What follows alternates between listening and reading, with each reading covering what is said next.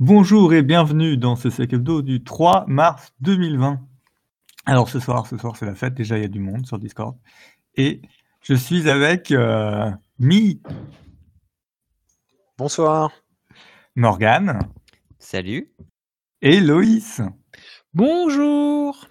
Et après on verra si on en a d'autres qui débarquent en cours de session.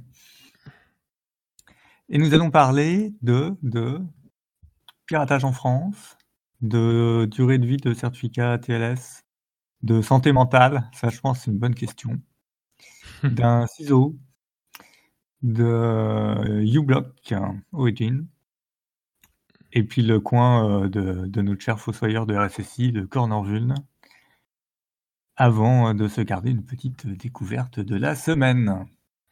Il est donc temps de... Non, ça c'est quand on ferme. Ouvrons donc le comptoir, c'est parti.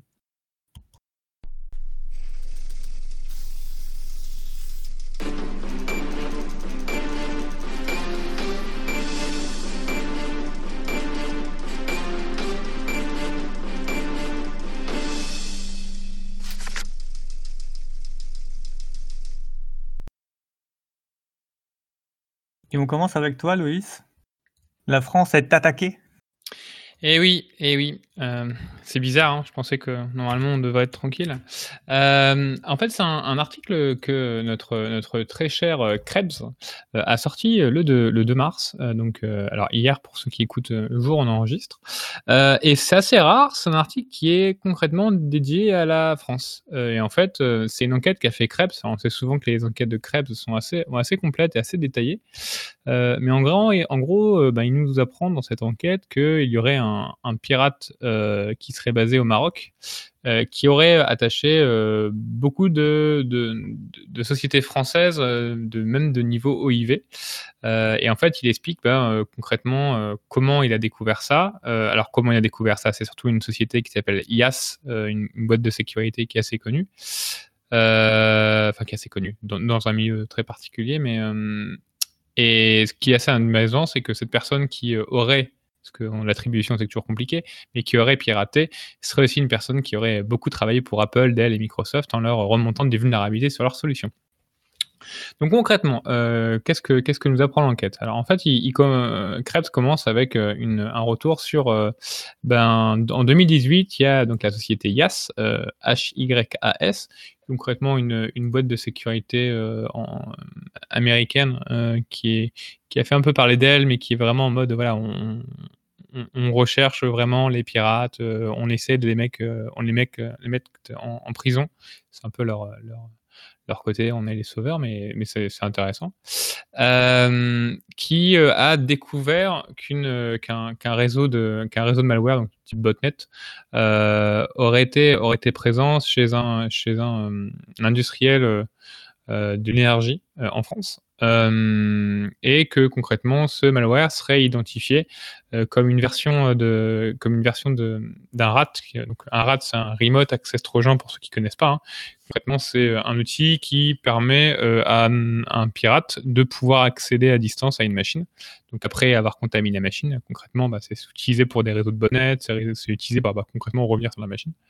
Donc là, ce serait NGRAT qui serait utilisé et qui serait à la base aurait été beaucoup utilisé pour viser des personnes du Moyen-Orient. Donc l'enquête en fait, elle montre que ça serait pas uniquement la boîte d'énergie française qui serait victime, et qu'en gros il y aurait beaucoup plus de victimes. Un des plus gros hôpitaux français qui serait victime, un fabricant d'automobiles, une banque française, une très grosse banque française, une boîte qui travaille pour gérer les réseaux de postaux et de transport, des aéroports, une société nationale de rail, des fournisseurs et de la recherche dans le nucléaire. Enfin, c'est un truc assez énorme. Ça fait beaucoup quand même, hein. Et ça fait assez énorme. Et donc, ce qui est assez intéressant, c'est que l'IAS en fait aurait contacté le FBI et le French National Computer Emergency Team, donc le CERT français, donc concrètement l'ANSSI. Alors, ce qu'ils disent, c'est que il aurait contacté. Pourquoi ? Parce qu'en fait, tout ça viendrait d'un DNS. Enfin, ça pointerait avec un DNS dynamique qui serait utilisé par les pirates. pour concrètement remonter les botnets vers eux, etc., vers leur serveur. Selon IAS, ils ont pas entendu pendant une semaine, ils ont attendu pendant une semaine la réponse de l'ANSSI, du CERT français, qui aurait jamais répondu. C'était en 2018. Et donc, ils ont d'eux-mêmes contacté le fournisseur DNS pour faire concrètement du syncall. Donc, concrètement, c'est quoi ? C'est le but, c'est de rediriger en fait le DNS vers chez eux pour concrètement reprendre la main sur voir en fait le trafic qui passe plutôt chez eux, les pirates qui pourront plus prendre la main sur l'infrastructure des botnets et concrètement bloquer l'accès et voir ce qui se passe. Donc c'est ce qu'ils ont fait. Alors ça nettoie pas les machines, bien sûr, c'est juste concrètement pour voir toutes les commandes toutes les communications qui sont faites, etc. Fait assez intéressant, c'est qu'ils expliquent que jusque fin 2019, ils voyaient encore des tentatives de communication, c'est-à-dire que les machines étaient toujours contaminées, elles tentaient toujours de contacter le serveur central. Bon, heureusement, ils ont remonté le truc. Alors ça, c'est les faits qui sont quand même assez impressionnants. Parce que ça, concrètement, ils disent que tous les secteurs critiques en France ont été touchés, sauf l'eau, qu'ils n'ont pas vu. Mais concrètement, la communication, la nourriture, la santé, les activités militaires, l'énergie, la finance, le transport, énormément de sociétés en France, très peu à l'étranger. Donc ça semblerait une campagne de phishing très structurée, phishing pour contaminer, mais très structurée sur la France. L'idée en fait, c'est qu'ils arrivent, ils ont réussi à déterminer que ça serait les domaines seraient associés à une campagne qui serait gérée par des pirates qui seraient basés au Maroc. Ça, c'est un peu l'idée. Et concrètement, l'enquête qui montre après, en fait, ils ont réussi à remonter. Alors, je pense IAS et peut-être aussi Krebs. Je sais pas, je vous s'arrête qui a fait quoi, mais en gros, en global.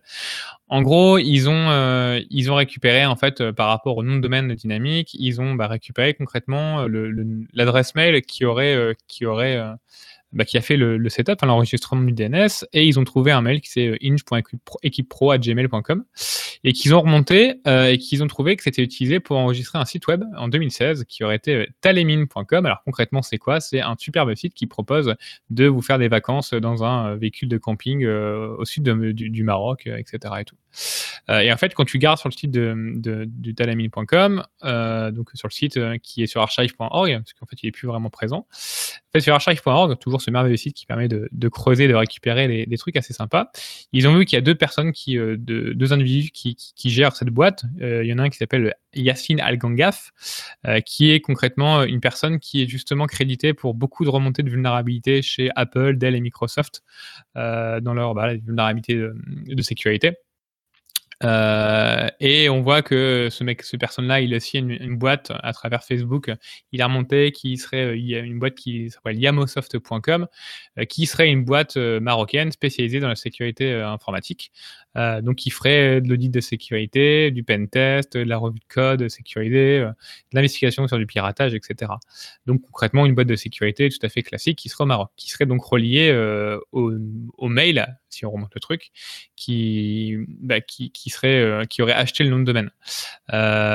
Concrètement, quand tu remontes un peu plus loin sur foriq.com, qui concrètement permet de remonter c'est super intéressant si vous ne connaissez pas ce site-là. Je l'ai découvert il n'y a pas longtemps, concrètement, qui indexe à peu près tous les détails sur les noms et prénoms des personnes sur les fuites de données. On voit en fait que le compte, le mail aurait été utilisé sur un forum de piratage cracked.to.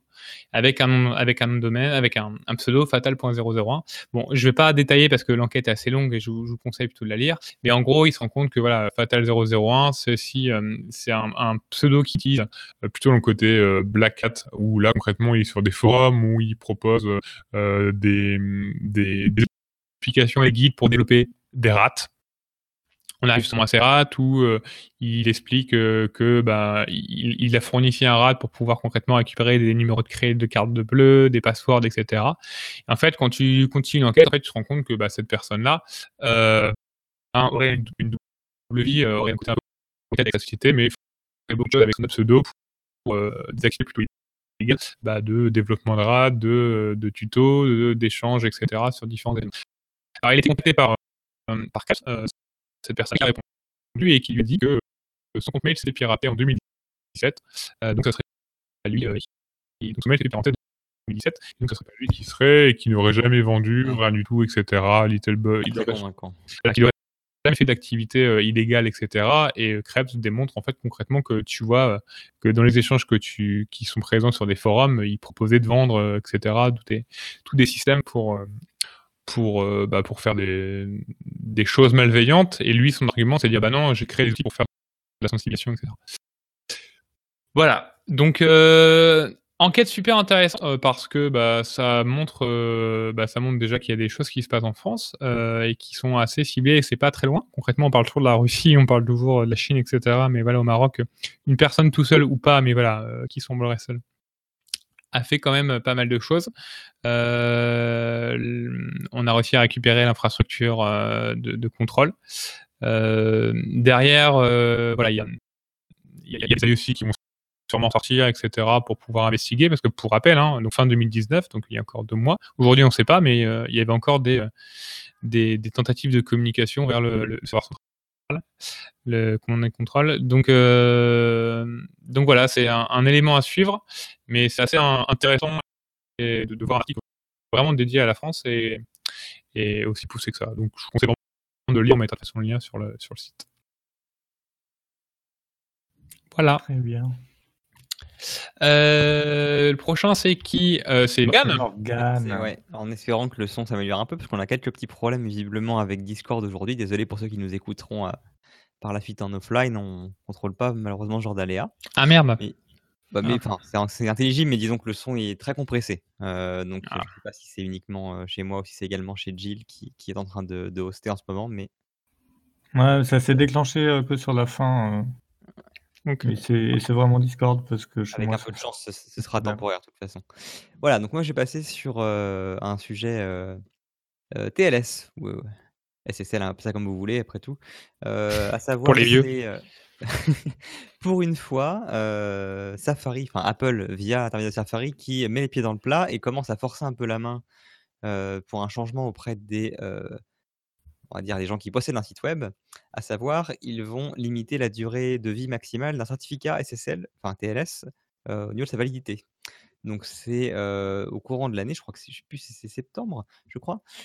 Tout certificat SSL qui datera d'après cette date-là de lancement et qui aura une durée de vie supérieure à 13 mois, passer les 13 mois, en fait, peu importe qu'il soit valide pour 24, 36 mois ou autre, le certificat sera considéré comme non valide. Donc on voit ça comme une façon de forcer un peu les gens à avoir une rotation de certificats un peu plus fréquente qu'une fois toutes les années bissextiles. On les connaît, les boîtes qui ont du mal avec leur changement de certificat et qui n'ont rien trouvé comme meilleure solution que d'augmenter la durée de vie du certificat. Comme ça, l'incident il arrive une fois tous les X années au lieu d'arriver tous les X mois. Et voilà, c'est un moyen de forcer les gens du coup à avoir un renouvellement plus fréquent, en raison, je crois que c'est pas spécialement mis en avant, mais bon, ça semble assez évident, les algorithmes de chiffrement sont, les bonnes pratiques évoluent quand même relativement vite. C'est aussi un moyen de nettoyer les certificats legacy qui sont basés sur des schemes d'algo qui sont plus recommandés plus rapidement, parce que du coup, on a des certificats qui sont générés plus rapidement. Et on rappelle, pour ceux qui ont des services qui sont exposés sur Internet, donc qui sont les premiers concernés généralement par ce genre de restriction qui est imposée par Safari, y a des services maintenant qui sont gratuits, qui permettent de générer des certificats de manière automatisée. Donc du coup, avec Certbot qui permet de faciliter grandement justement le renouvellement de ce certificat au cours du temps, qui s'appelle Let's Encrypt. Et justement, en parlant de Let's Encrypt, ils ont récemment fait un article pour expliquer qu'ils avaient maintenant fourni 1 milliard de certificats depuis leur création. Ouais. Alors après... en même temps, il dure 15 jours. Voilà, c'est ça un point important. Un peu plus quand même. Mais par défaut, la durée de validité d'un certificat de script, c'est 90 jours. Et de mémoire, ils ont une période quand même de recouvrement où ils demandent déjà le nouveau avant que l'ancien expire, quoi. Ce qui... Une bonne pratique qui permet d'éviter, si jamais le renouvellement ne marche pas, de se retrouver à poil. Mais évidemment, comme l'a dit Gilles, ils ont une durée de vie qui est beaucoup plus courte que la moyenne dans d'autres registres, enfin, d'autres fournisseurs de certificats. Et du coup, de ce que j'ai vu passer dans les news, c'est qu'ils ont environ 114 millions de certificats actifs. Ça reste quand même pas mal, mais on n'est pas effectivement au milliard, ce qui explique du coup la différence. Donc c'est tout, voilà, c'est une solution viable maintenant que beaucoup de commerces utilisent. C'est pas uniquement pour des sites perso, c'est vraiment utilisé maintenant en production pour des grosses boîtes. Donc ça peut être l'occasion de passer le pas avec le changement qu'impose justement Apple via Safari au 1er septembre 2020. Et d'ailleurs, dernier point que m'a remonté Mi quand j'ai expliqué que j'allais parler des certificats TLS, en parlant de Let's Encrypt, ils ont récemment eu un petit souci qui était lié à la façon dont ils gèrent les... Excusez-moi. Il y a un suspense. Il y a eu une attaque. Donc non, c'est pas une attaque cardiaque, ça va. Un truc intelligent qui est en train d'écouter et j'avais peur qu'il commence à répondre et on sera le micro. Bref, je disais. Alexa. Exactement. J'ai un problème qu'ils ont eu via la fonctionnalité CAA. Donc on rappelle, un CAA, c'est Certificate Authorization, Authority Authorization, qui est en gros un mécanisme de sécurité qui permet de définir quelle autorité de certification est autorisée à générer des certificats pour un domaine précis. Et donc, c'est défini, comme beaucoup de choses, via le DNS. Donc, vous définissez dans votre DNS quelle autorité de certification est autorisée à générer des certificats pour vous. Et du coup, les autorités de certification qui sont acceptées par les navigateurs ont le devoir de vérifier ça avant de donner un certificat pour être sûr qu'ils ne fournissent pas des certificats à une personne qui n'est pas en droit d'en demander sur une autorité qui ne devrait pas définir un certificat pour eux. Il se trouve qu'apparemment, ils avaient... Je peux savoir que Let's Encrypt également, pour vérifier que c'est bien, vous êtes bien le propriétaire légitime du site auquel vous demandez un certificat, ils font des vérifications également du domaine. Alors ça peut être différentes manières, ça peut être justement via le DNS ou via un répertoire ACME dans un chemin découvrable de votre site web. Et apparemment, il y avait des couacs dans le sens où la vérification que vous possédiez bien le domaine était valide pour 30 jours, alors que... Les règles pour la CAA, c'est que ça doit être valable pour uniquement 8 heures. Et du coup, apparemment, il y a ça, plus un couac dans la façon dont ils vérifiaient les CAA, faisait qu'ils avaient potentiellement pu fournir des certificats à des sites qui avaient depuis mis à jour leurs règles CAA et qui n'autorisaient plus Let's Encrypt. Ça me paraît quand même extrêmement spécifique. Oui, c'est... Donc, à moins que j'ai raté quelque chose, mais c'est ce que j'ai compris. En tout cas, le cas de figure est quand même très particulier. Peu de chances que ce soit applicable tellement ça demande de prérequis. Sachant en plus que, comme l'a expliqué Gilles, la durée des certificats de Let's Encrypt sont très très courtes, on pourrait s'attendre à ce qu'ils laissent simplement les certificats qui utilisaient cette mauvaise méthode mourir de leur belle mort et que simplement ils aient mis à jour le mécanisme de vérification. Mais apparemment non, ils vont faire une invalidation de masse des certificats en question. Ils ont apparemment contacté par email toutes les personnes qui sont concernées par ce bug. Et de toute façon, on explique que pour la majorité d'entre eux, s'ils ont un Certbot actif, en fait, ils n'ont rien à faire puisque le certificat a déjà été renouvelé depuis. Mais bon, c'est quelque chose à garder en tête. Si vous avez des certificats via Let's Encrypt, faites bien gaffe à avoir vérifié la boîte mail dans laquelle vous avez utilisé pour l'enregistrement, que vous n'avez pas un petit message qui vous demande de faire un changement dans vos certificats. Et cette news combo est maintenant terminée. C'est beau. À Louis, sur la santé mentale dans notre milieu. Oui, alors c'est un sujet qu'on parle de plus en plus ces derniers temps. C'est concrètement la cybersécurité, c'est pas toujours aussi joli que ça et que ça peut impacter les gens d'un point de vue fatigue, épuisement, santé mentale.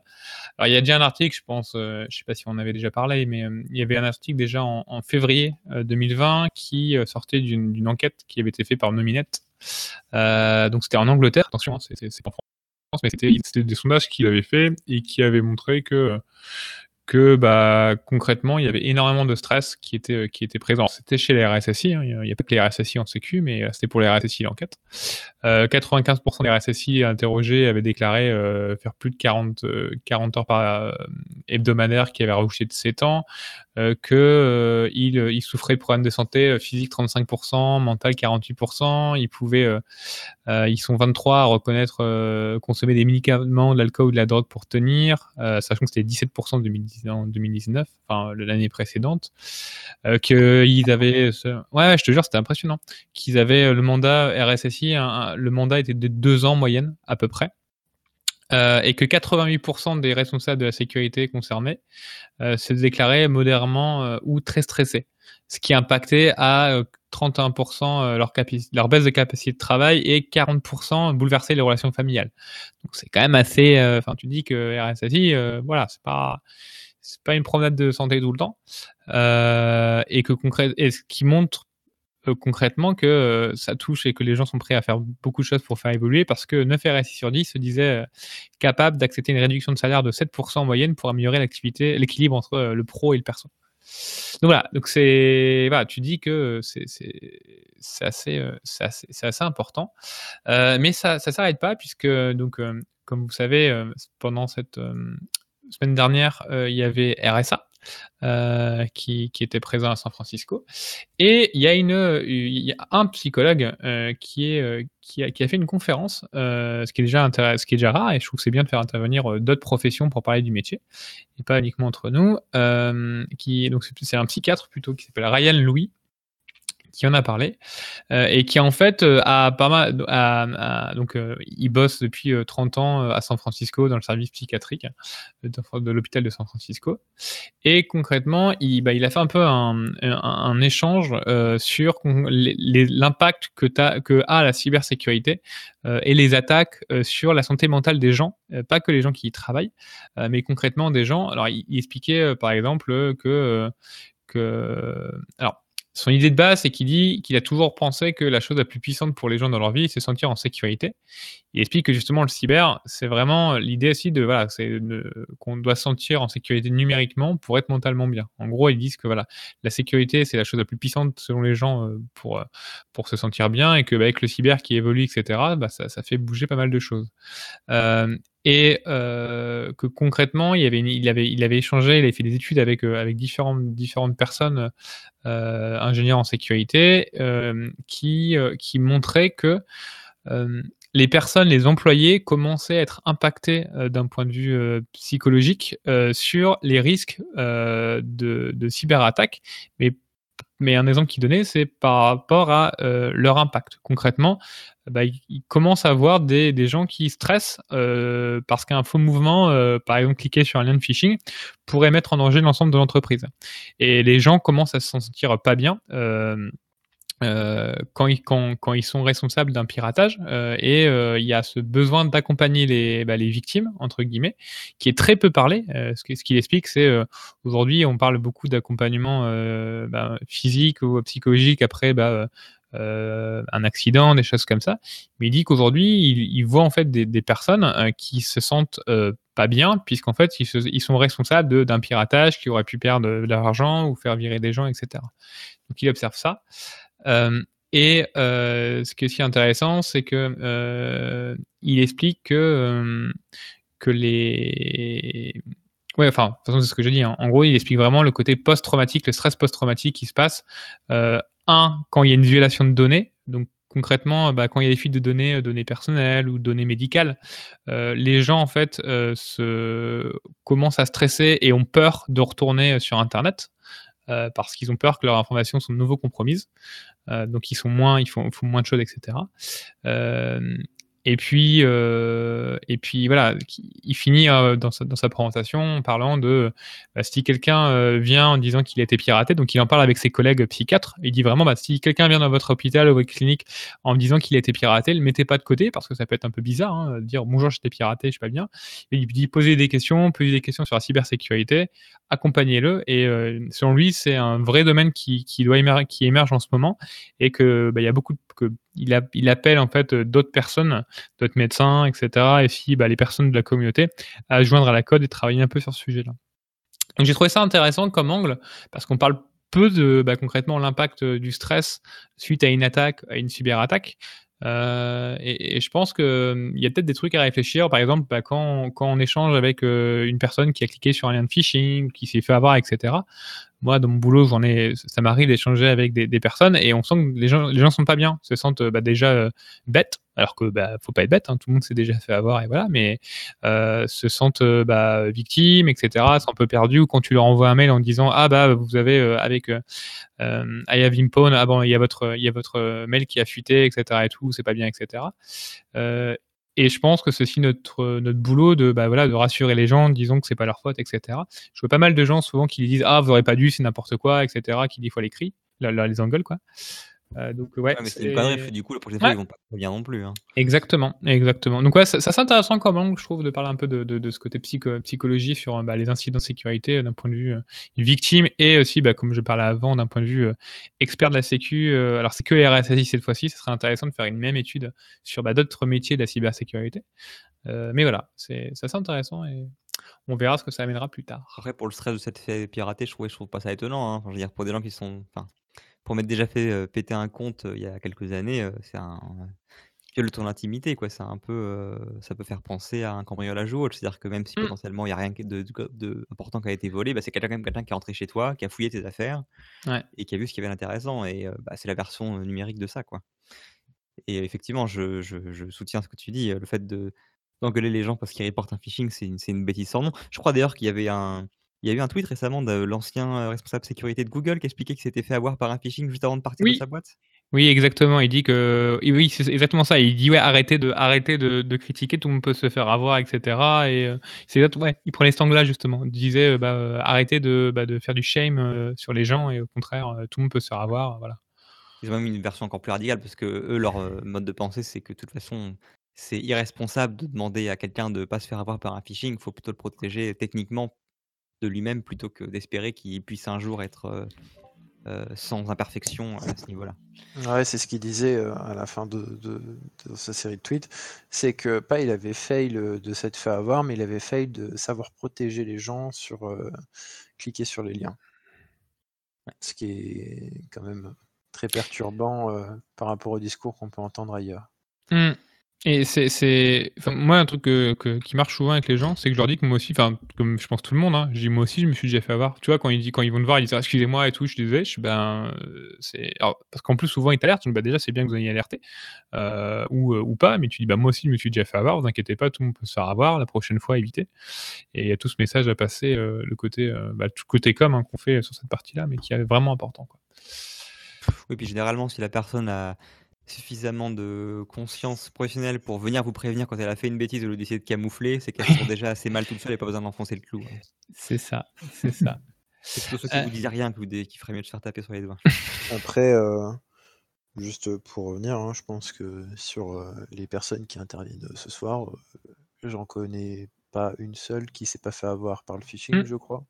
Ouais. Moi, je me suis fait avoir. Loïs aussi, Morgane aussi, Gilles, j'imagine aussi. Jamais. Gilou, c'est pas son genre, franchement.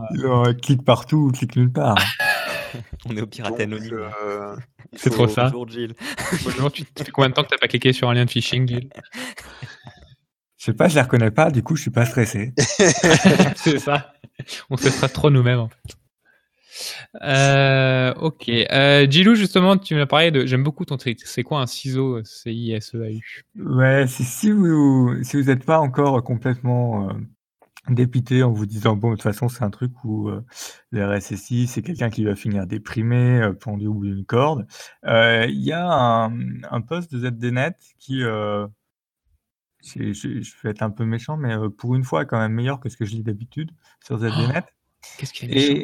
Et du coup, ça fait assez bien le tour du métier. On retrouve une partie des stats dont Loïs a parlé. Et ça vous donne quand même le positionnement. Alors, c'est quand même anglo-saxon, mais ça vous donne le positionnement du RSSI. Qu'est-ce qu'il fait, à quoi il est confronté, comment il essaye de grappiller de l'argent, même quand il est au board, mais que c'est pas évident. Voilà, je trouve que l'article est pour une fois assez détaillé et intéressant pour ceux qui ne connaîtraient pas la fonction et qui se posent la question qu'est-ce que c'est, qui voudrait un autre éclairage qu'une fiche de poste classique. C'est assez bien fait. Voilà, Pour rebondir sur ton sujet, il y a un article et quelques articles autour de ça qui sont sortis il n'y a pas longtemps, je ne sais pas si vous l'avez vu, sur le directeur cyber ou le RSSI. C'est le Cézanne, je crois, qui a fait une étude avec, je crois que c'est Advance ou un truc comme ça, et qui justement expliquait que aujourd'hui, on avait maintenant des directeurs cyber qui apparaissaient, et c'était quoi leur différence par rapport à un RSSI, et c'était quoi, pourquoi mettre un directeur cyber dans ta boîte, ou pourquoi pas le mettre, comment le positionner. Et il y a pas mal en ce moment de discussions, je pression sur justement le RSSI, c'est quoi un RSSI, c'est quoi son périmètre, c'est quoi un directeur cyber, son positionnement, etc. Et je sais pas ce que ça va donner, mais on est encore sur des discussions de positionnement et de périmètre et aujourd'hui sur ça, quoi. Ouais, le plus important c'est quand même de patcher ces systèmes, hein. Et oui. Voilà, il y a back to basics. La politique est importante, mais faut pas oublier à un moment qu'il faut des gens qui font tourner les outils, quoi. Mm. Donc voilà, moi c'était très bref. Qui est le suivant ? On retourne chez Morgane, je crois, pour des privilèges, des permissions. Oui, je vais être bref aussi. C'est comme du phishing, tu vois. C'est un truc qui apparaît et qui dit clique ici. Voilà. Non, mais pour ceux qui utilisent uBlock Origin, hein, qui est, à ma connaissance, le meilleur des adblockers au niveau fiabilité et pas de business caché derrière. C'est un épisode sponsorisé, c'est ça ? Ouais, notre action monte. Je pense pas qu'il y ait d'offre commerciale avec uBlock. Mais... Et avec NordVPN. Moi, je sais que personnellement, c'est celui que je recommande aux gens quand ils demandent lequel prendre. Et récemment, j'ai une petite surprise parce que j'ai eu un prompt qui m'a demandé justement le fait que uBlock demandait de nouvelles permissions. Je me suis dit, ah, tiens, qu'est-ce que c'est que ce truc ? J'espère qu'il ne s'est pas fait péter son compte et que quelqu'un a pris la main sur la donne pour ajouter des permissions et exfiltrer les données. Mais non, c'est pas ça. Donc, en fait, c'est uniquement les gens qui sont sous Firefox qui ont été impactés. Donc, si vous êtes sous Chrome et que vous dites, bah non, moi j'ai rien vu, c'est normal. Et en l'occurrence, c'est pour se battre contre un nouveau type une nouvelle méthode de cacher le trafic publicitaire qu'on appelle les first-party domains.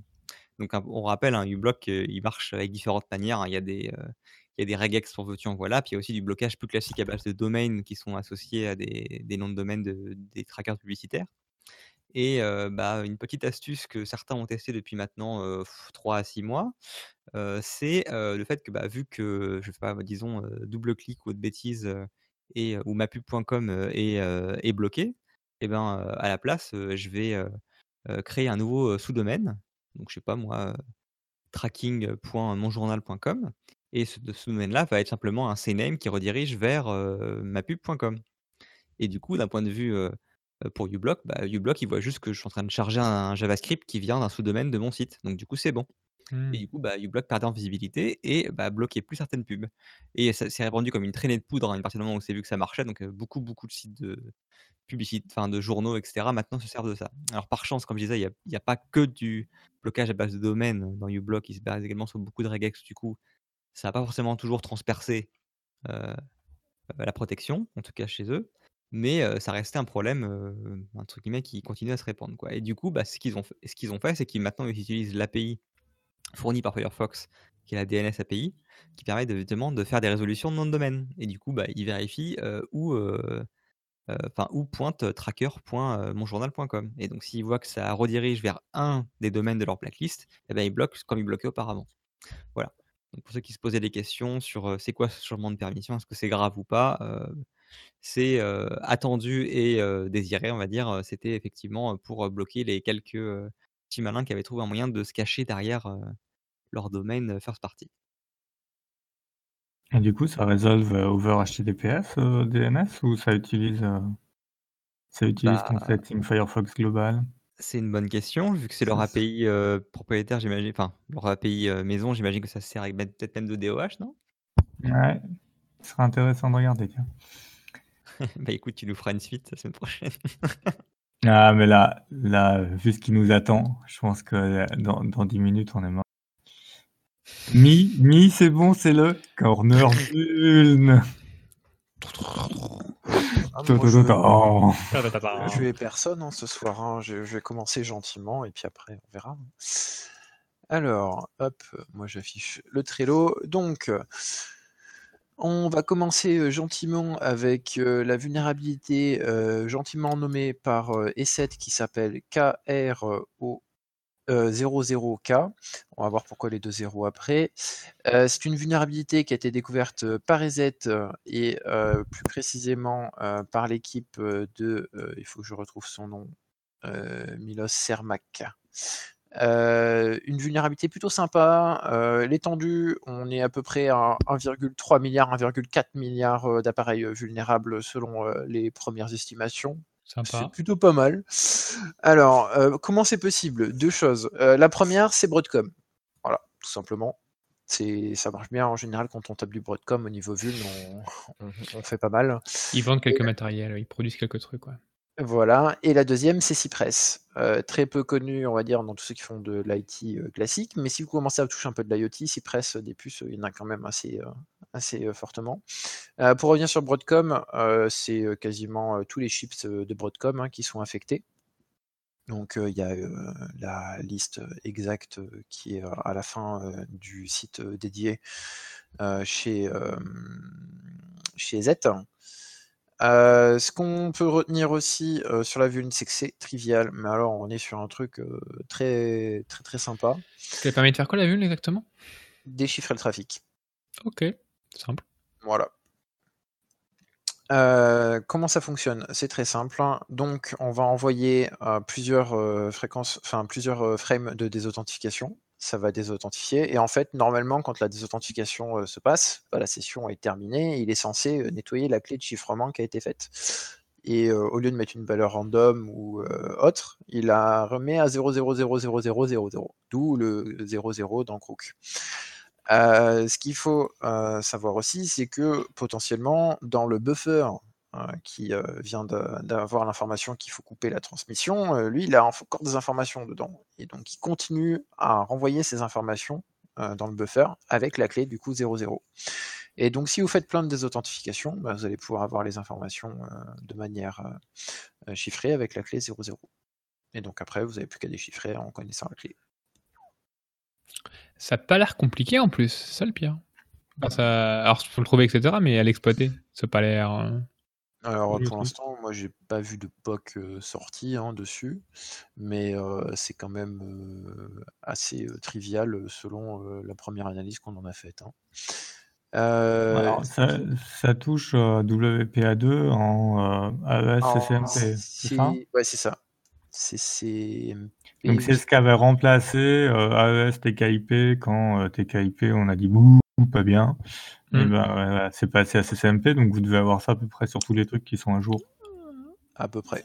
Ça peut se trouver par une petite commande NetSH, show profile, un truc comme ça. Vous pouvez voir votre profil Wi-Fi et vous pouvez voir si... Je vais essayer de vous retrouver la commande pendant la suite. Ouais, le counterman, ouais, c'est le truc qui est assez... Ouais, qui est assez... Ouais. Ok. Alors... Cool. Et donc, il y a des patchs partout ? Alors, non, il n'y a pas des patchs partout. C'est la merde. Donc, chez iOS et iPadOS, c'est déjà disponible depuis le 28 octobre 2019. Alors oui, avant de commencer les patchs, ça a été fait de manière coordonnée et je tiens quand même à le saluer. On est sur plus d'1 an de disclosure. Ah oui. C'est peut-être beaucoup. Alors oui, non mais... Voilà, moi je veux quand même revenir sur 1 an de disclosure. Vous avez du coup toute la timeline dans le papier. Alors je vais essayer de récupérer parce que je l'ai téléchargé. Donc, normalement, ça commence à Q3 2018. Voilà. Avec Kindle. Donc c'est ça, ça commence à Q3 2018 et ça se finit en, on va dire, fin Q1 2020. Quoi. Ouais, parce que la vuln, c'est une CVE 2019. 15 Exactement. 26. Donc ils l'ont mis, ouais. Alors ce qu'il faut savoir, c'est qu'elle a d'abord été... Elle a d'abord été reportée en tant que vulnérabilité sur Amazon. Oui, parce que c'était ça, c'est le Amazon Alexa, c'est ça qui est vulnérable, ce que j'ai lu là. C'est ça. Ouais. Amazon Echo, je crois. Ouais, c'est Echo. Alexa, c'est le nom de l'IA, je crois. Oui, c'est ça. Et Echo, c'est le nom du device. Et donc, ça a été trouvé là-dedans. Moi, je veux juste revenir sur... Je vous laisserai aller regarder exactement comment ça s'est passé, etc. Moi, ce que je veux revenir, c'est qu'on est sur quelque chose qui impacte une... on va dire, un potentiel très fort de chipset et donc un impact global. Un an et demi de disclosure, on va dire un an et demi, hein, on fait au pif, hein. C'est pas énorme, hein, parce que là on parle de... il faut développer le correctif, quoi. Je pense que c'est ça qui a pris surtout beaucoup de temps. Alors il faut développer le correctif, mais surtout il faut pouvoir garder laisser le temps aux personnes de pouvoir développer et d'installer, parce que faut savoir que même si avec Microsoft maintenant on est sur des PC qui sont plus souvent mis à jour, et bon là on parle de PC, hein, mais globalement on est plus sur une tendance d'automatiser les updates et de forcer les utilisateurs ou de le faire en arrière-plan sans qu'ils s'en aperçoivent et que ça soit automatisé ou semi-géré. Avant c'était aux utilisateurs de le faire, sauf que là ce qu'il faut se dire c'est qu'il y a plein d'appareils qui vont être concernés, donc sur la partie qui était coordonnée etc. avec l'ICASI ou ICA ici c'est très bien. Mais il y a plein d'appareils qui ont été vendus à l'époque où les sociétés, ça a été fait en marque blanche ou ça a été fait de manière plus ou moins shadow ou autre, des sociétés qui sont plus maintenant disponibles, de type qui ont déposé le bilan ou qui sont fait saisir par la justice ou autre, eux ils n'auront jamais patch. Et donc ça c'est des vulnérabilités qui sont intéressantes parce qu'on sait qu'elles vont rester. Donc pour moi sur le temps de disclosure j'ai pas trouvé ça énorme et je voulais juste revenir dessus parce qu'on parle quand même d'un impact très important et après certains ne sont pas d'accord, hein, mais... Ce que je vois c'est qu'en gros crack et crew qui paraît que c'est en gros c'est deux trucs qui sont liés. Crack aurait été découvert en 2017. Oui. En donc fait, c'était encore avant 2018 quoi. Oui, en fait crack a été trouvé. Et c'est en faisant des recherches avec crack en utilisant des scripts de crack sur l'Amazon Echo qu'ils ont trouvé. Ah, d'accord. Avec les trucs de 0.0. Et au début, ils ont report une variante de crack chez Amazon. Ok, c'est venu comme ça. Après, ils se sont aperçus qu'il y avait des trucs underline qui à regarder. Là, c'est vrai que la magie des vulnérabilités maintenant avec des noms un peu le truc market, c'est quand même que souvent ils font des jeux de mots. Et pour ceux qui ne comprennent pas l'anglais, hein, crook ça veut dire escroc. Donc, c'est côté LOL. Ok, bon, voilà. Cool. Pour finir, hein, au niveau des mises à jour, si vous avez du matériel Wi-Fi, je vous conseille fortement de faire vos mises à jour de base, mais bon, ça c'est un classique. Par contre, deuxième, si vous êtes un intégrateur Wi-Fi, un intégrateur de matériel réseau et que potentiellement vous avez des chips Wi-Fi dans ce que vous intégrez, peut-être vous commencez à regarder le côté de vos constructeurs. Hein. Parce que certes à la fin pour le RSA, mais c'est pas trop remonté en France, donc je pense que c'est pas mauvais non plus de vous le signaler. J'ai vu que chez certains fournisseurs d'Access Point, hein, y a des Security Advisory qui sont sortis, même préliminaires, où ils disent y a déjà ces produits-là qui sont touchés, on regarde la suite. Ouais, c'est ça. Donc ça va être à suivre et ça va être assez long. Hein. Ah oui, bon là je pense qu'on est au moins sur plus d'un an de patch pour certains. Hein. C'est comme les vulnes qu'on a sur les OS temps réel, quoi. C'est la même. Exactement. Donc, allez, la suivante. La suivante. La suivante, elle va pas vous faire rigoler non plus. On parle de cette fois-ci, donc on a parlé Broadcom, on a parlé Cyprès. Un autre qui est plutôt connu, c'est Mediatek. Alors, Mediatek, c'est à part ma bibliothèque dans mon village, c'est quoi? Moi, je connais pas. Pas ce Mediatek-là. MEDIATEK. C'est un fournisseur aussi de chips. Et c'est, je crois, la plus large à Taïwan ou Singapour. J'aurais dit Taïwan, c'est ça.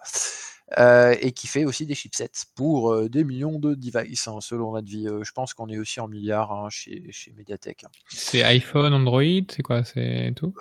Ça touche pas mal de téléphones Android. Ok. Mais pas que, hein, il faudra voir, parce que j'ai pas encore toute l'étendue de ça, mais de ce que j'ai regardé au début, on est quand même plutôt pas mal.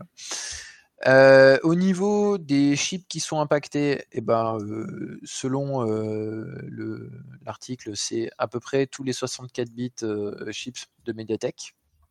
Donc ça fait beaucoup. Ce qu'il faudra quand même attendre, c'est Mediatek qui fasse son advisory. Parce que pour l'instant c'est Google, hein, c'est sorti via Google en fait. Hein. Alors pour la petite histoire, pour la blague, hein, comment c'était découvert, c'est parce que sur Android, on n'aime pas être enfermé sur le système d'exploitation qui existe, et du coup on aimerait bien utiliser des informations qui ne sont pas censées être possibles, donc avoir un accès root pour pouvoir installer des trucs sympas. Et même, il faut réfléchir hein, quand on le fait, il y a aussi des contreparties en sécurité, il faut faire attention à ce que vous exécutez, etc. Mais pour ça, il faut avoir un exploit, quoi. Et donc avoir ce qu'on appelle un rootkit. Et l'utilisateur a trouvé ça, de pouvoir rootkitter du coup via cette manière-là, mais au début, lui, il pensait que c'était juste un rootkit tranquille. Et puis en regardant un peu plus en détail, il s'est aperçu que c'était bien plus loin que ça. Et donc il a regardé, il a commencé à faire des tests un peu sur les chipsets, et il a pu se rendre compte qu'il y avait beaucoup plus qui était concerné. Ce qu'il faut savoir, du coup, c'est que dans la mise à jour du mois de mars, donc celle qui est sortie il y a 2 jours, 3 jours, c'est disponible, la correctif, donc il faut patcher, hein, bien sûr. Après, il faut aussi savoir que du coup, vous allez être en différé si vous êtes sur des fournisseurs indirects. Donc si vous êtes chez Google, vous avez le patch en day one de mise à jour. Si vous êtes chez d'autres, ça met genre, des fois jusqu'à un mois. Et chez Huawei, hein, maintenant.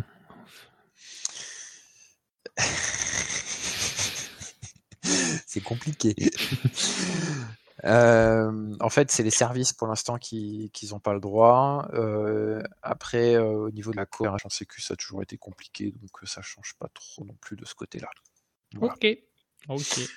Mais pour la vulnérabilité médiathèque, moi je pense qu'il faut quand même se la garder un peu sous visu, hein, parce que je pense que son implication va être un peu plus grande, son impact va être un peu plus grand que ce qui est pour l'instant proposé.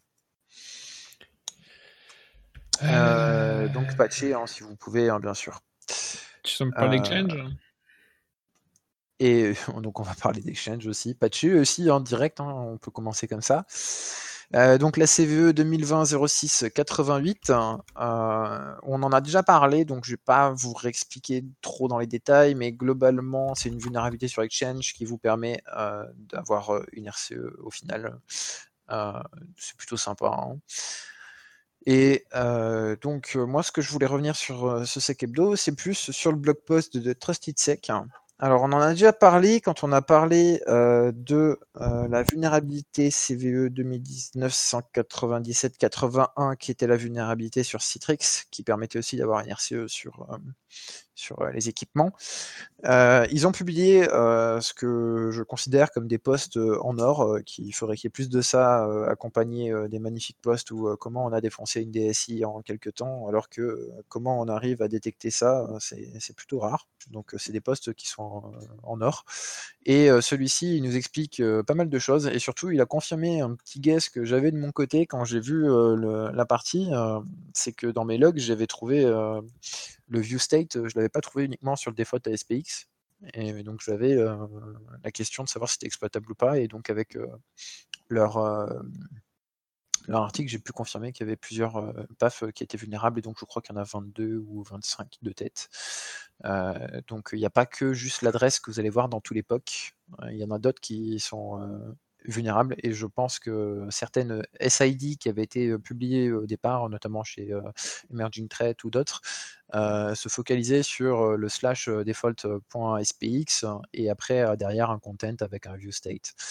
Et ça, c'est pas bon parce que du coup, vous allez avoir une détection qui va être biaisée et vous n'allez pas tout voir. Pour revenir un peu plus en détail, donc les endroits où vous pouvez chercher, on vous met la source indirectement, vous pourrez aller voir directement. Moi, ce que je conseille, du coup, c'est une détection sur le /ECP/, donc le route du /ECP. Et puis vous allez détecter tout ce qui est derrière avec un view state. C'est au niveau positif, pour l'instant, je n'en ai pas. Et je trouve que ça marche pas mal. Les event logs, si vous avez un Sysmon ID, du coup, il y a des messages qui sont montrés, et vous pouvez récupérer des informations via ça. Les logs de ZIS, parce que bien sûr, un exchange, c'est un de ZIS hein, derrière. Donc dedans, vous pouvez récupérer des informations et notamment faire de la recherche avec le view state generator et compagnie. Process exécution, alors celui-ci il est très intéressant et on l'avait topé quand ils ont sorti la vidéo ZDI. En fait, sur la vidéo, on voit très bien clairement quand il exploite, hein, juste en dessous de son W3VP.exe, qui a un petit calc.exe ou cmd.exe dans la vidéo de ZDI et sur le screen calc.exe qui apparaît. Et grâce à ça, on voit que ça spawn sur ce process. Et donc, en regardant un peu ce qu'on avait en historique sur le process, il n'y avait pas de spawn d'autres process en dessous de ça, à notre connaissance. Après, peut-être qu'il y en a d'autres, hein, mais niveau positif, c'est plutôt pas mal.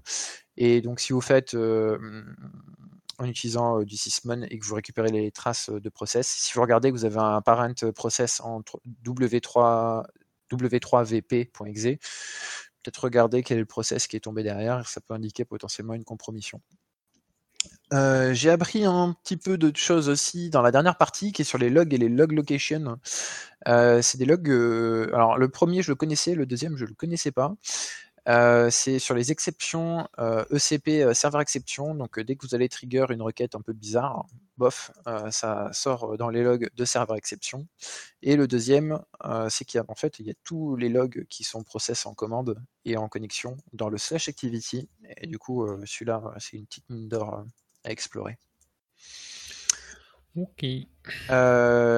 Ensuite de ça, ce que vous avez en disponible, du coup vous avez la signature d'Emerging Threat. Moi je conseille de la modifier un tout petit peu, c'est pas très compliqué, vous pouvez le faire facilement, et vous faites une détection sur le /cp/. Vous avez une Sigma Rules qui est disponible. Il y a des détections déjà chez certaines sondes qui sont du marché. Et en soi, après, vous pouvez faire des règles faciles sur vos CM pour le détecter. C'est pas très compliqué à faire. Pour la cellule. Voilà, je pense qu'on a fini, sauf si vous avez des questions. Non, c'est encore joyeux tout ça. Oh, bah, moi, je suis là pour donner du bonheur. Ouais. Donne du bonheur. C'est quoi le suivant bonheur ? C'est quoi le bonheur suivant ? Le suivant bonheur, c'est un vilain chat. Le chat de Tomcat. Ah voilà. Oui, oulala, oui, c'est la misère, ça. Hein. Mais attends, c'est pas fini parce que moi j'ai regardé un truc et potentiellement il y a des trucs intéressants à regarder après. CVE-2020-1938. Alors, déjà pour la découverte, on est chez les Chinois, donc ça a été d'abord disclose à l'organisme de vulnérabilité chinois qui s'appelle le CNVD, sous le CNVD 2020-10-487 par la société Chaitin.cn. La vulnérabilité. L'accent est pourri, Mi, hein, franchement, excuse-moi. Chinois, oui, bah alors là, totalement. Mais même en anglais, hein, il n'est pas super bien non plus, hein, on va pas se mentir. Hein. Du coup, c'est une vulnérabilité sur le connecteur Tomcat AJP. Globalement, AJP, c'est un web server de Tomcat qui te permet de process au format binaire. C'est pour aller plus vite et a priori c'est censé coûter moins en ressources que HTTP Connector. Bon, je ne saurais pas dire si ça coûte moins ou pas, hein, mais bon, a priori c'est ça. Qu'est-ce qu'on peut faire ? On peut lire du coup le contenu des fichiers de configuration et les codes sources des web apps déployés sur Tomcat. Et donc tous ceux qui s'amusent à mettre des mots de passe en clair dedans, bah voilà. Hein. Et dans certains cas, vous pouvez aussi uploader des choses et après dire ces choses, donc potentiellement exécuter des scripts, ce qui peut avoir du coup une remote code exécution. C'est pour ça qu'elle est notée très fortement. Pour les versions impactées, pour l'instant, alors il faut savoir que selon moi, beaucoup de versions sont impactées et beaucoup plus que celles qui sont juste constituées. Je pense qu'il faudrait tester toutes les versions de Tomcat hein, pour être sûr. Mais pour l'instant, Tomcat a testé les versions supportées. Donc les Apaches Tomcat de 9x inférieurs à 9.0.31 sont impactés. Pour 8x, c'est jusqu'à inférieur à 8.5.51. Pour 7x, à 7.0.100 inférieur. Et Apache 6.x impacté. Ce qui est intéressant par contre pour moi, c'est que Tomcat c'est présent dans beaucoup de produits et surtout dans un Red Hat. Et dans Red Hat, bah, bien sûr, du coup, il y en a plein qui sont impactés aussi. Et donc on va avoir les JBoss Web Server, les JBoss Entreprise Application, les Red Hat Entreprise Linux, etc. Donc la vulnérabilité est très très massive. Et ça, c'est que ceux qui ont Corac la vulnérabilité, parce qu'il y en a d'autres qui n'ont pas encore Corac, mais qui vont se faire du souci un petit peu, notamment des CM qui fonctionnent sur du Red Hat, par exemple.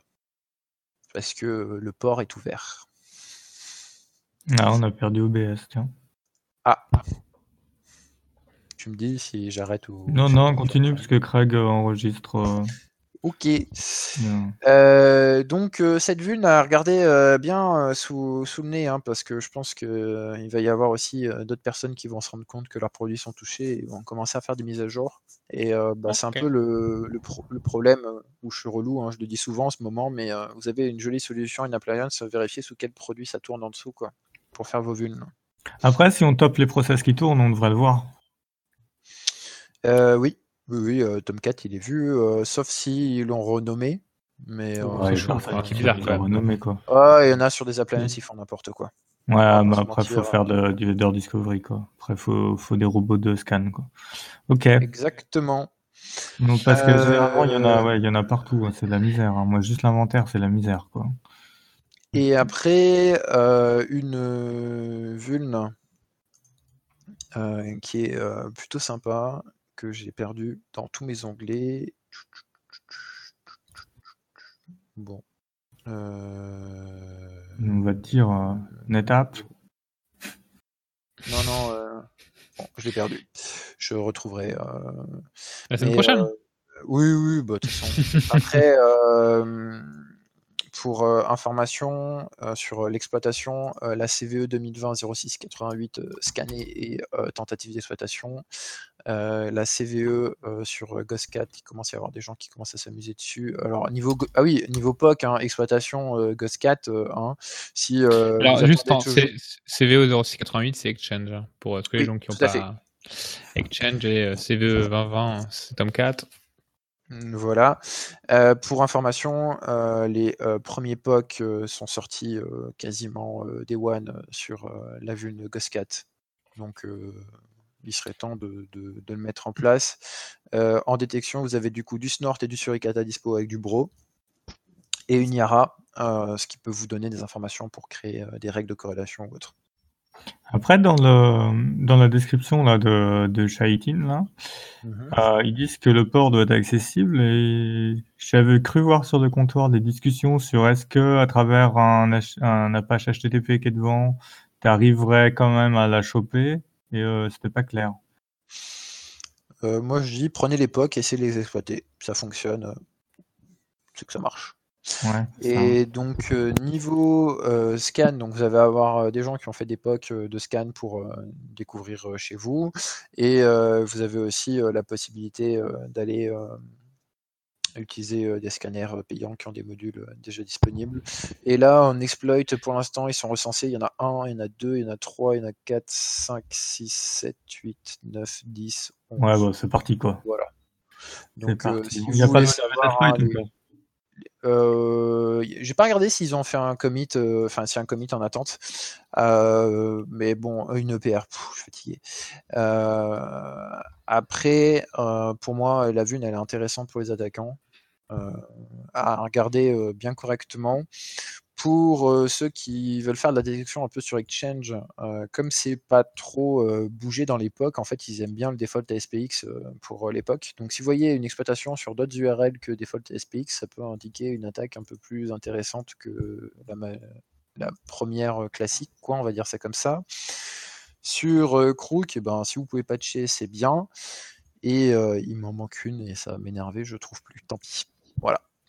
Ah si, OpenSMTPD, tentative d'exploitation vue depuis la publication par Qualys du patch, de l'exploit. Ouais. Ok.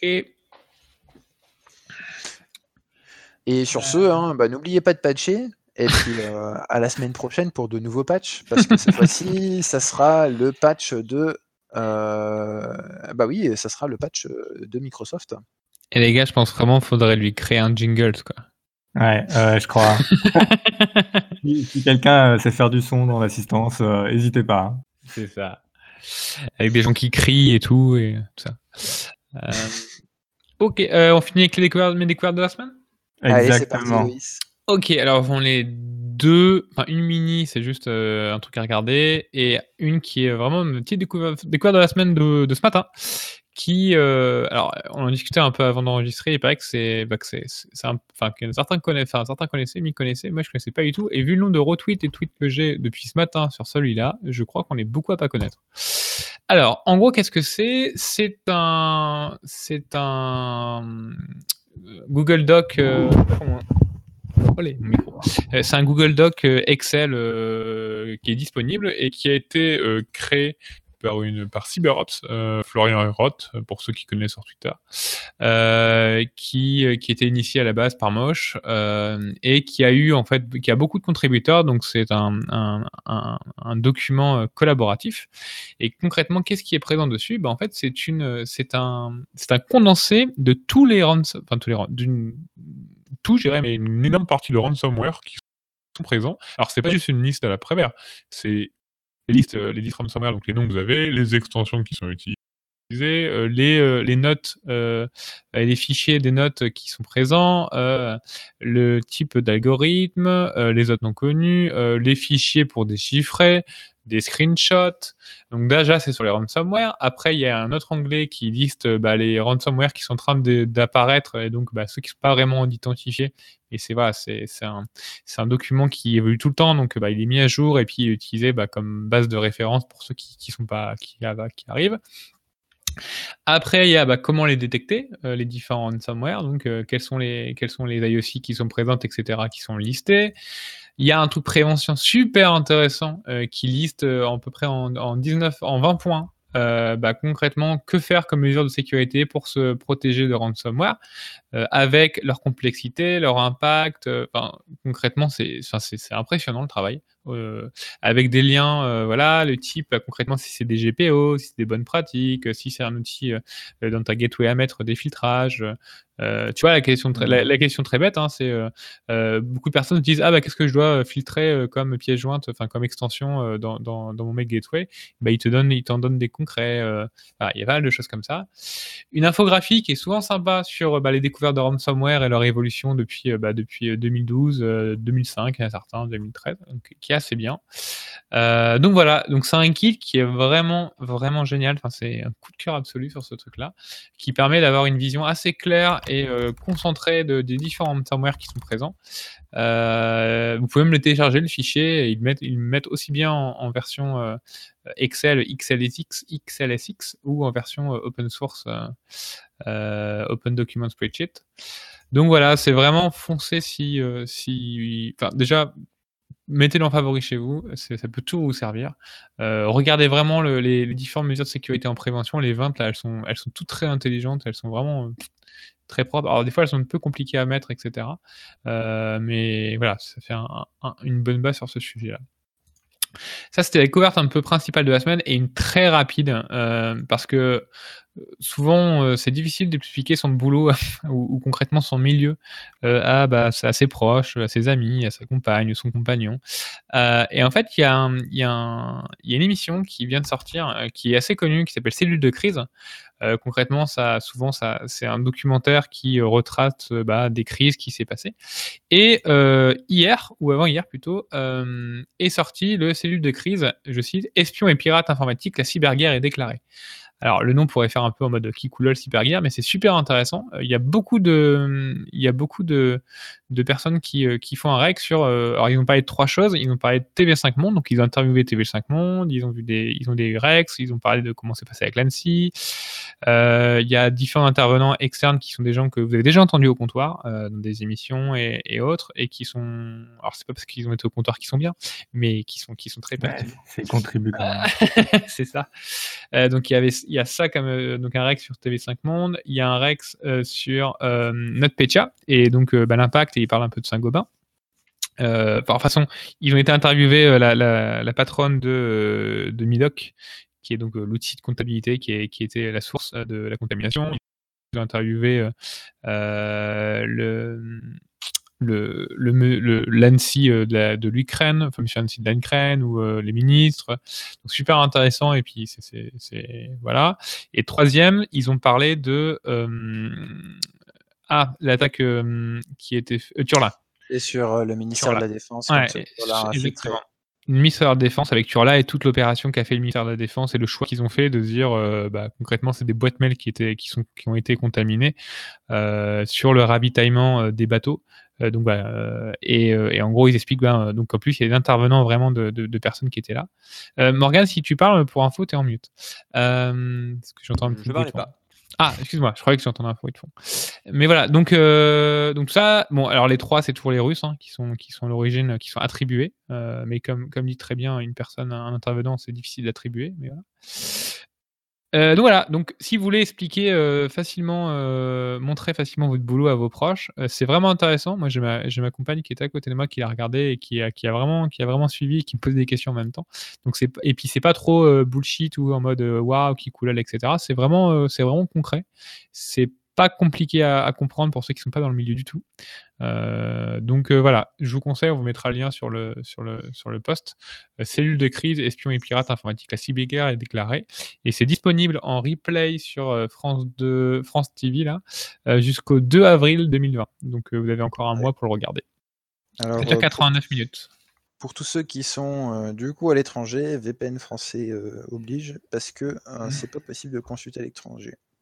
Mmh. Donc voilà, à peu près sur un truc. Et si, un petit troisième point, mais très rapide, juste pour info, le prix d'innovation des assises est réouvert pour candidater. Donc si vous avez une société qui a moins de 3 ou moins de 4 ans et vous voulez postuler au prix d'innovation des assises qui vous permet concrètement de pouvoir avoir un stand gratuit aux assises, une certaine visibilité, etc. Et ben n'hésitez pas à postuler. Je ne sais pas jusque quand c'est, mais voilà, c'est ouvert. Donc... c'est pas encore annulé à cause du virus, donc c'est l'occasion. Oui, c'est ça. Bah, c'est en octobre, tu vois. C'est... Oui, mais justement, généralement, ça recommence en pic en octobre, tu sais. Je sais pas. Bah, j'ai refait un mail là, ce matin, je devais intervenir à une conf, truc mobile, IoT, je sais plus quoi, World, je sais plus quoi, là, à Paris, et ils ont annulé. Donc en sécu, si c'est comme beaucoup d'événements en ce moment, pas qu'en sécu. Elle parlait pas de malheur, hein. Pour l'instant, le mail n'est pas encore annulé. Ah bah, nous, notre plénière qu'on devait faire, on l'a aussi annulée aujourd'hui. Ah bon ? Ouais. Oh, dommage. Ouais, donc voilà, voilà, c'est fini pour ces découvertes de la semaine. C'est fini tout court pour l'épisode en fait. Eh ouais, bah ouais, c'est beau. On peut fermer le comptoir quoi. Il est pas 21h. C'est parce qu'on a commencé presque à l'heure. C'est pour ça. Presque. Allez, à plus tard. À plus tard. Bonsoir.